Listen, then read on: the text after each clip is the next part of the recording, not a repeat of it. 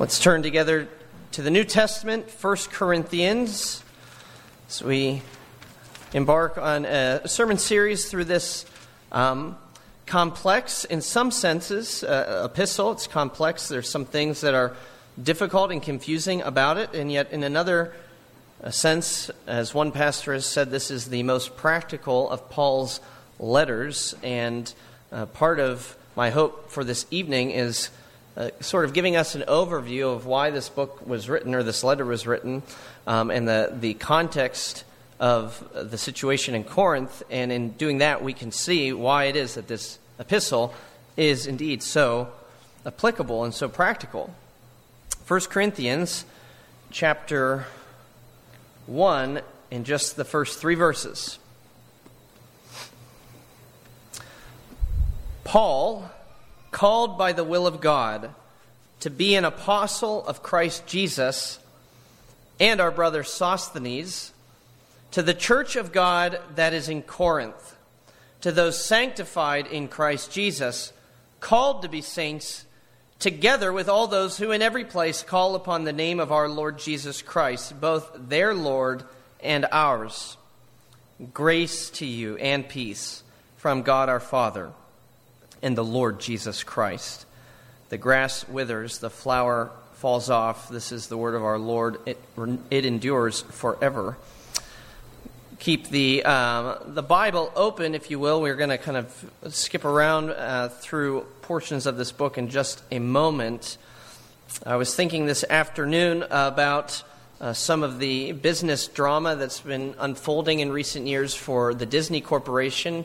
Uh, back in 2020, Bob uh, Iger, the CEO, stepped down after 15 years at the helm of uh, that massive media empire. He had a successful time there as the chief executive, and he was followed uh, by what turned out to be a brief two year stint uh, by Bob Chapek.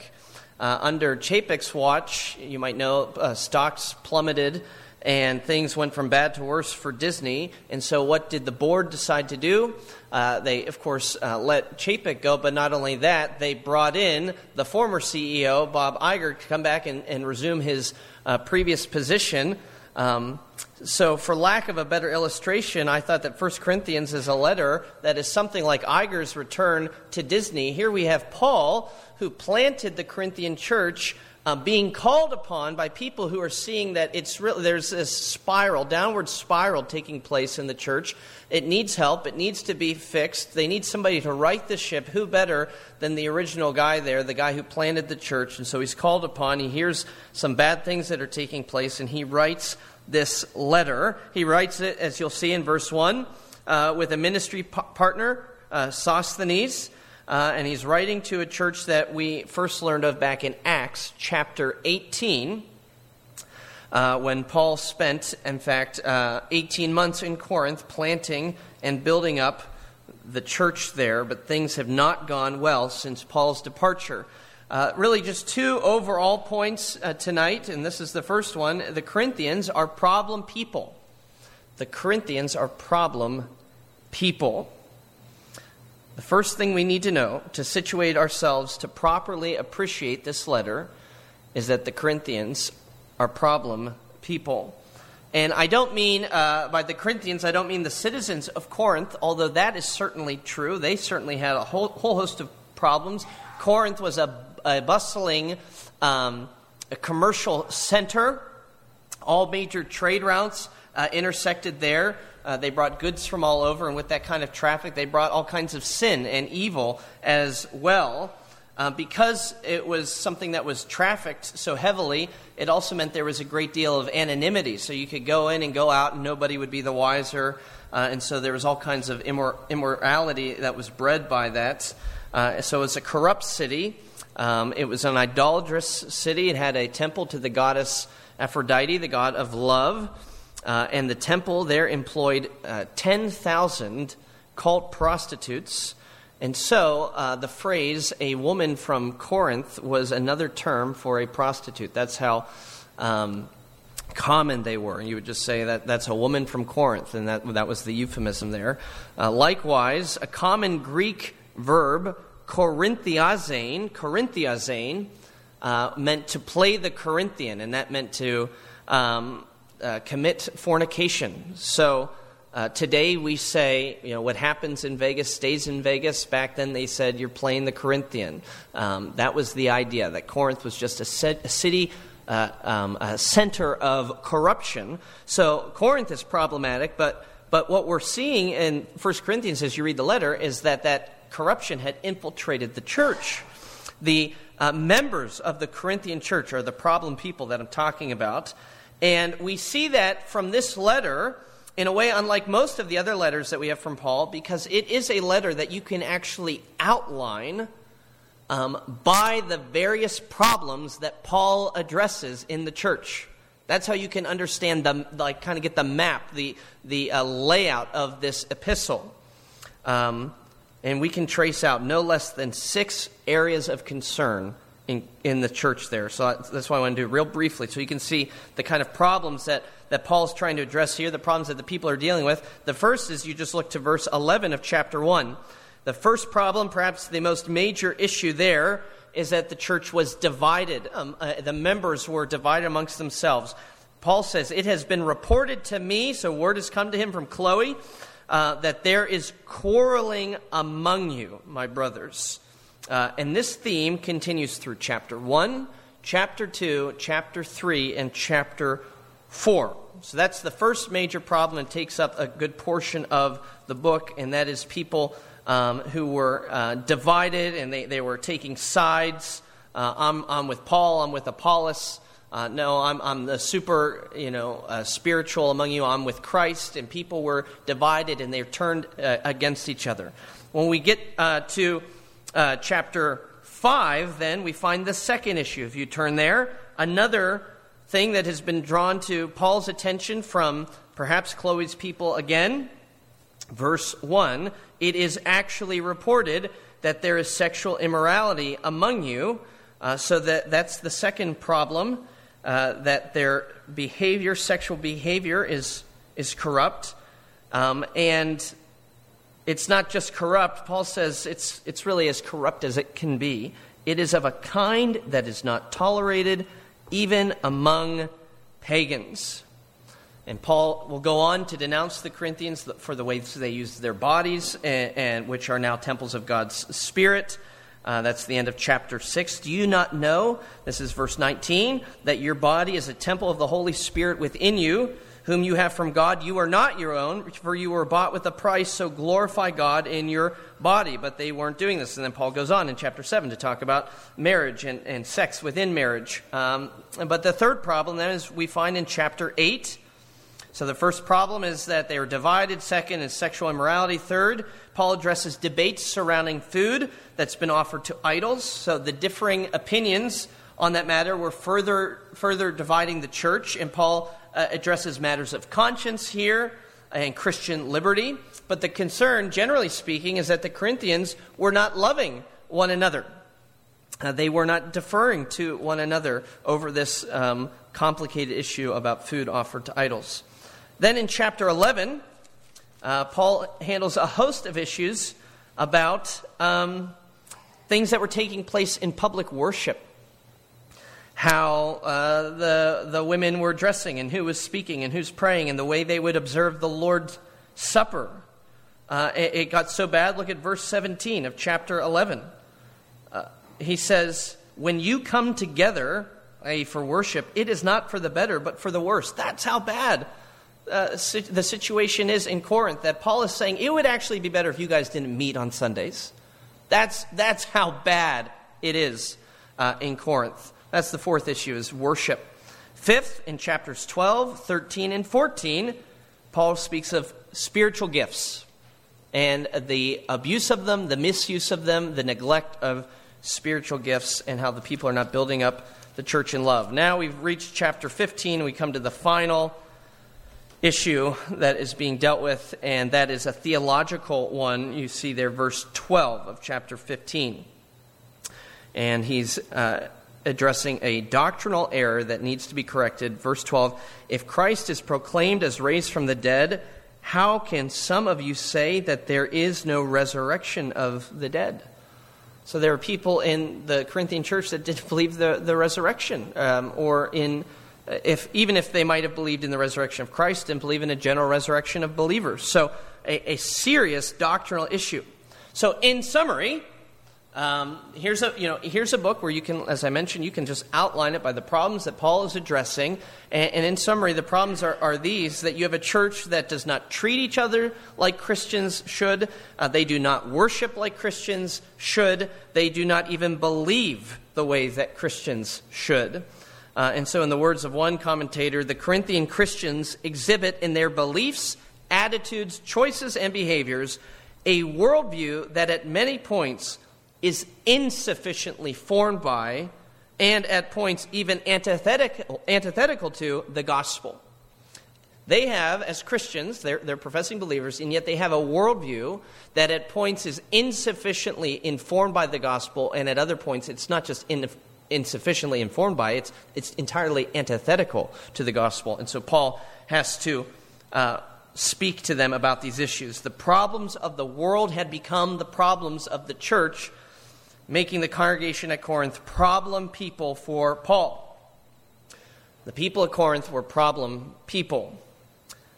But here's the good news, and here's what makes 1 Corinthians such an uplifting letter. Imagine that after that survey. I'm going to tell you now it's an uplifting letter. Uh, here's what makes it an uplifting letter when it otherwise could seem pretty discouraging it's about problem people, and the good news is this problem people are still God's people. Problem people are still God's people. In fact, all of God's people are problem people. Uh, you have problems. I have problems. Uh, you're a sinner. We're all sinners. Uh, and so, if you have uh, problems, if you feel stuck at times in uh, your sin, if you don't act the right way all the time, if you don't think the right way all the time, that does not believe, mean that you do not belong to God. Actually, it means, it means that you have met the prerequisite for belonging to God. You recognize you're a sinner.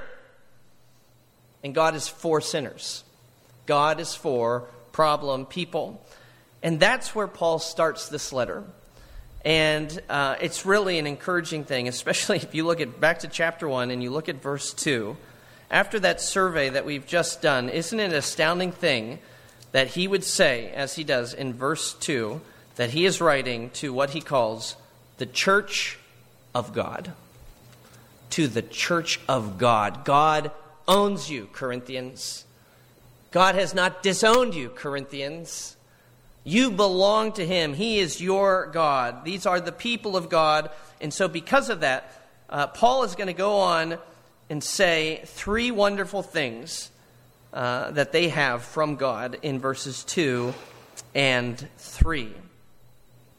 So we've seen that uh, the Corinthians are problem people. That's the first thing. The second thing is that problem people are, are still people of God. And um, under that heading, I want us to consider these three things that the Corinthians have that show they belong to God. They have, first, an identity, second, a mission, and third, a blessing an identity, a mission, and a blessing. This is proof that they belong to God because they have these three God given things. First, a God given identity. Look at verse 2. To the church of God that is in Corinth, and Paul then says to these Corinthians, he refers to them as those who are, quote, sanctified in Christ Jesus. Not those who, who need to be, or should be, or must be, or will be one day, but those who right now are sanctified. It's the word for uh, holiness. Uh, it means set apart, designated for something special. These people in Corinth are designated for God, they're set apart. Uh, in fact, the word Paul uses here is a form of the same word that he's going to use in the next phrase when he says that they are called to be saints. Saints. It's the, that sanctification saints, they come from the same root word.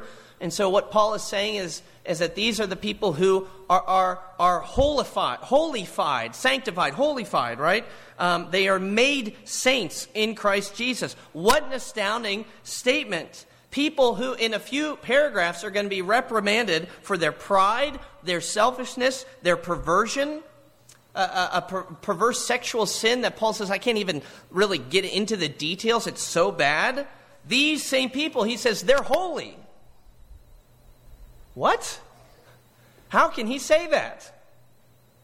Well, here's a critical point in understanding what it means to be a Christian. Whether you are holy or not, and what, what I mean by that is whether you are set apart for God or not, or, or whether you are set apart from the world or not, in the final analysis, that um, does not depend on if you act like it or not. Because what it depends on is if God has set you apart. That's why he says there, are those who are sanctified in Christ Jesus. Christ Jesus, not you or me, is the ultimate determiner if we are holy ones or not. Not our performance, not our good works. I am not a, a saint because I am saintly. I am a saint because Jesus has claimed me for himself. And by his Spirit, he has set me apart. And Paul is saying that's true of the Corinthians. That's true of the Corinthians. Uh, I wonder if it's curious to you that Paul would say, use this phrase, to those sanctified in Christ Jesus and not those sanctified in the Holy Spirit. I think if, if you're kind of theologically wired, you hear sanctification and you think that's something the Holy Spirit does. And it almost maybe sounds wrong to say you're sanctified in Christ Jesus. Uh, well, while it's true the Holy Spirit is instrumental in bringing about the change that is necessary uh, as a follower of Christ, the change we need in our hearts, sanctification still is, in one sense, first and foremost, a work of the Son because um, it's first and foremost about making us like the Son. In other words, if we don't have Jesus, there's nothing to be sanctified unto. Uh, he is the one who, who comes as the Holy One. He lives a life of perfection, and the work of the Spirit is to make us look more and more like Him, to live like He did, to love like He does. So you can't understand sanctification apart from Jesus. Look down at verse 30 uh, at the end of chapter 1. Um, Paul is going to say there, because of him, you are in Christ Jesus. And he says, Christ Jesus became to us wisdom from God righteousness, and sanctification. He became sanctification for us. And uh, that, that is, he came and he lived a perfectly holy life, a life entirely consecrated or set apart for the Father. Uh, and when we are in Christ, we are brought into that. He became for us sanctification. Now we are sanctified in him. And the Spirit's job is to take the things of Christ and make them true of us. And that means we're no longer defined by our allegiance to sin um, or the domain of darkness, but by our citizenship in the kingdom of Christ Jesus. Colossians uh, 1.13 has that wonderful statement that we've been transferred from the domain of darkness and brought into the kingdom of God's beloved Son. We are sanctified. This is our identity. And that is something that God alone can give. And He gives it even to the Corinthians. And I'm going to keep saying this, but hopefully you're getting the point. That means He is saying it to people like you and me, too. Uh, there's no reason for you to be sitting there and thinking, well, uh, certainly this can't be true of me because of, and then you list the sin in your, in your mind that you're struggling with, and you think, I can't be a saint. Eh, we have been given 1 Corinthians so that we can recognize wretches are the ones that belong to God. And not only that, but they're not defined as wretches anymore, but, by, uh, but as sinners saved by grace. They're defined by their allegiance to Christ Jesus. That's why we've been given this epistle. This is for us. That identity that the Corinthians have is an identity you have if you belong to Jesus. Oh, well, he gives them something else, or reminds them of something else they've been given, and that's a mission. So there's an identity. We are those who are in Christ. We're sanctified in Christ, but then there's a, uh, a mission. What is the mission? Well, while it's true our holiness, in one sense, is something that is objectively true of us in Christ it is still accurate to say that it's something we need to subjectively experience or pursue. So that's why the next phrase says, Paul says they're sanctified in Christ, but then he also says they're called to be saints. You are holy, and you need to act like you're holy. So there's still this mission, there's still this demand upon them. In other words, Paul's not letting them off the hook.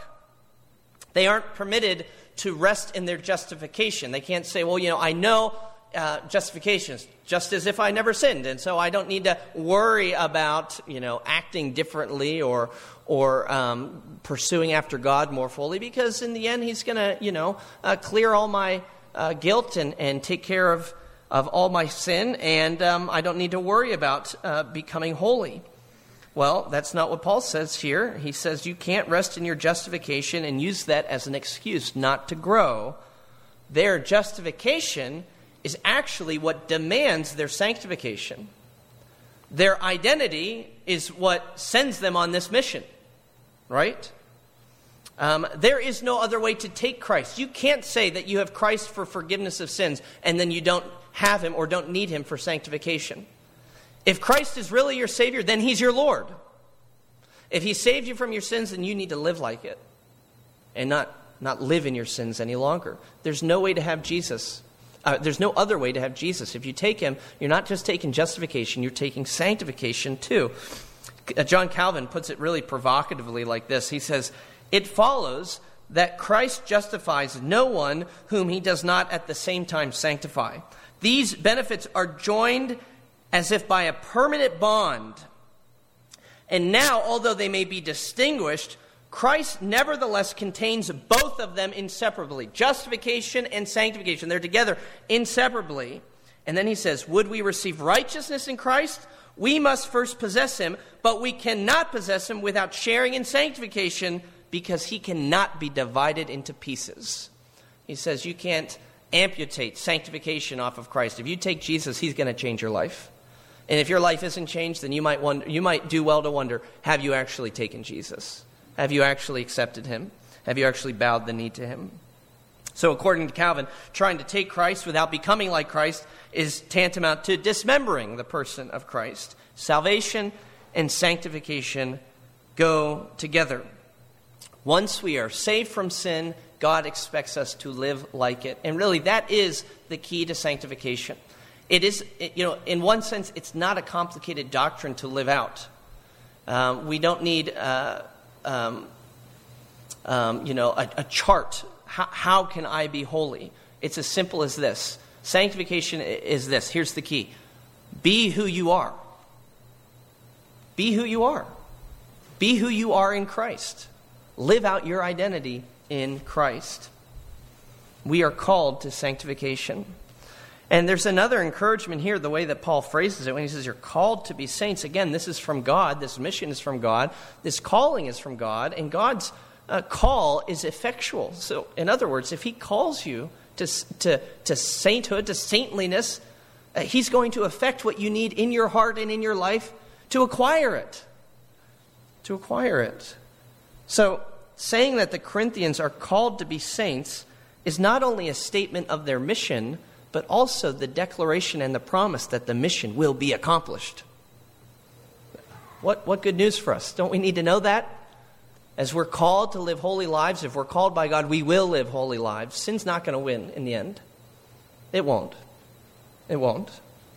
This is a privilege of belonging to God as we have this mission, and the mission will be fulfilled. It's a privilege that belongs uh, to all those, this is verse 2, all those who in every place call upon the name of our Lord Jesus Christ. Uh, the, the promise of growth in godliness and the call to live in light of that promise uh, comes to every believer, um, no matter their state, uh, where they are, and no matter their status, uh, uh, how they are perceived. incidentally, this is a great proof text um, for the doctrine of the um, invisible church, sometimes the universal church, but that idea that uh, time and space uh, cannot uh, s- separate or divide those who are united in Christ, uh, but instead, as Paul says, uh, something that they share together with all those who in every place call upon the name of our Lord Jesus Christ. We, we, who share, we who share a faith share each other. It's a wonderful truth there. So, so we have the mission, though. The identity, they are sanctified in Christ. The mission, they're called to be saints. Um, beyond that, Paul says there's a third thing that the Corinthians have that is proof that they really are the church of God in Corinth and that they really do belong to God, and that's a blessing. We see that in verse 3 Grace to you and peace from God our Father and the Lord Jesus Christ. Well, this is the standard greeting for any Pauline epistle. Uh, we find this, you know, six or seven times in the New Testament. And yet, I think it takes on some new significance in light of what comes after it. The only reason that the people in this letter uh, could possibly be called saints is because of the grace of God. Uh, grace to you. This blessing is actually what informs your identity and what will sustain your mission. And what a wonderful way to open up a letter uh, that's going to handle some really difficult subject matter, uh, but by beginning with uh, what is truth and by nature of, of the gospel, uh, by the nature of grace. And it's not just how the letter starts, it's really how the Christian life starts, isn't it? Uh, we start with grace from God our Father and from the Lord Jesus Christ, a grace that gives us a peace in our hearts and a grace and peace that then sustains us our whole uh, journey. We start there with God's grace and we cling to it our whole life. And so we ask, how could the Corinthians possibly be considered saints? Well, it's the same way that wretches like you and me can be considered saints as well, by grace and by grace alone. And so this is a book written for people like you and me, messy people who need to be brought back uh, to the fundamentals of the faith and live in greater obedience uh, that is why, as I mentioned earlier, one pastor said it is the most practical of Paul's letters. Oh, it is so easy to apply it to us. And so, if you find yourself in a mess, uh, if um, you feel like you're making a mess of your life in your marriage, or maybe at uh, work, or at uh, home, uh, maybe with your private worship, or in your thought life, or with your uh, friends, um, whatever it might be, if you feel like you've made a mess of things, remember that this is the starting point, and this is the point also from which we can never depart. It's by remembering our identity in Christ, the mission that we've been given to follow after Him, and how all of those things are formed and fueled by nothing other than the grace of God. Let's pray. Almighty Father, we thank you for the gospel, and we thank you that you privilege us who are so unworthy uh, to be uh, called saints. Uh, we recognize that uh, your declaration of us is not true uh, to um, um, how we live out our lives. We are still sinners as well. And yet, we do believe that if you call us saints, if we are saints in your sight, we will be more and more transformed to live like it. And we do believe on the great last day, we will be freed from sin entirely. And we will sing of your amazing grace all the days of, of eternity, even as we sing of it this evening. We prayed in Jesus' name. Amen.